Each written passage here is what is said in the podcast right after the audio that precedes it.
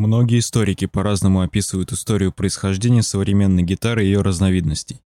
Это неудивительно, ведь первые струнно-щипковые инструменты, явившиеся прообразом настоящей гитары, появились в глубокой древности – 3-4 тысячи лет до нашей эры.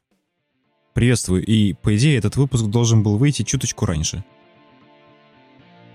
Начиная с X века изображение струнных щипковых инструментов становится общепринятым – мы можем выявить формирование и распространение определенного типа инструмента, лаконичного в своей конструкции, по общему виду и способу игры, напоминающего египетский нефер или нефер. Около 1250 года существовало два вида гитар. Гитара мавританская и гитара латинская. Мавританская гитара имела овальную форму, и играли на ней преимущественно плектором, ну или медиатором, что придавало резкости ее звучанию – на которое жаловались современники. Мавританские гитары, изображенные в сборнике Контиги, очень красивы по форме и строению.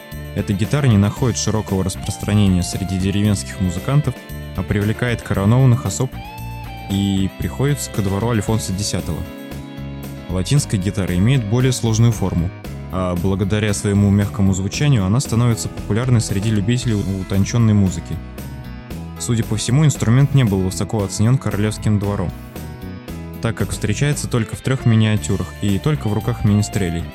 Особенности конструкции и звучания говорят о том, что латинская гитара была более близкой предшественницей современной классической гитары.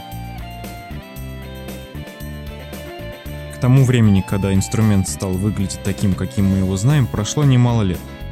В разных странах гитара поддавалась метаморфозным изменениям – в результате чего и возникали различные подвиды.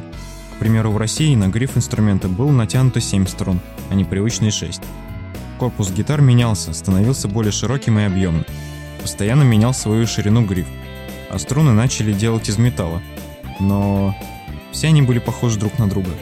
Хронологию процветания акустической гитары можно продолжать бесконечно, а за ее развитие благодарить не одно имя и не одну страну примеру, испанская гитара знаменита своими сдвоенными струнами на барабане. Этот тип гитар имел большую популярность вплоть до начала 18 века.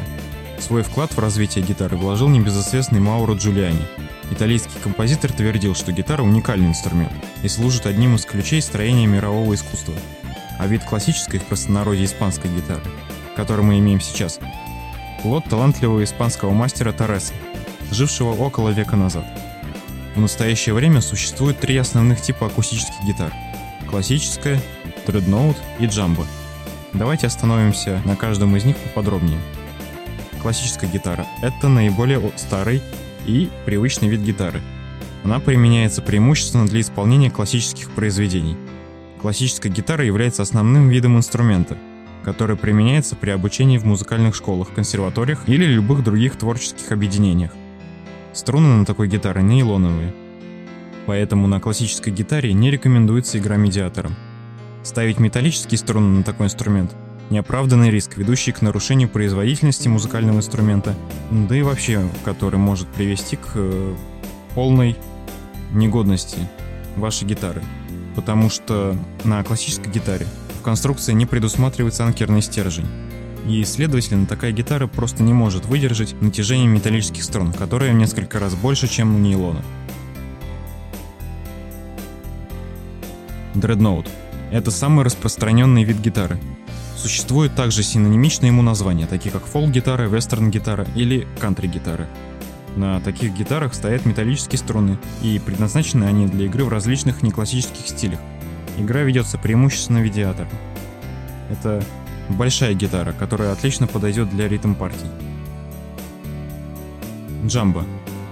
Это разновидность акустической гитары, которая отличается от других более округлой формой и очень крупным размером корпуса, что придает такой гитаре более громкое звучание. Это были лишь самые распространенные виды этого прекрасного инструмента, который, к слову, можно встретить также в одном уютном островке во всемирной паутине.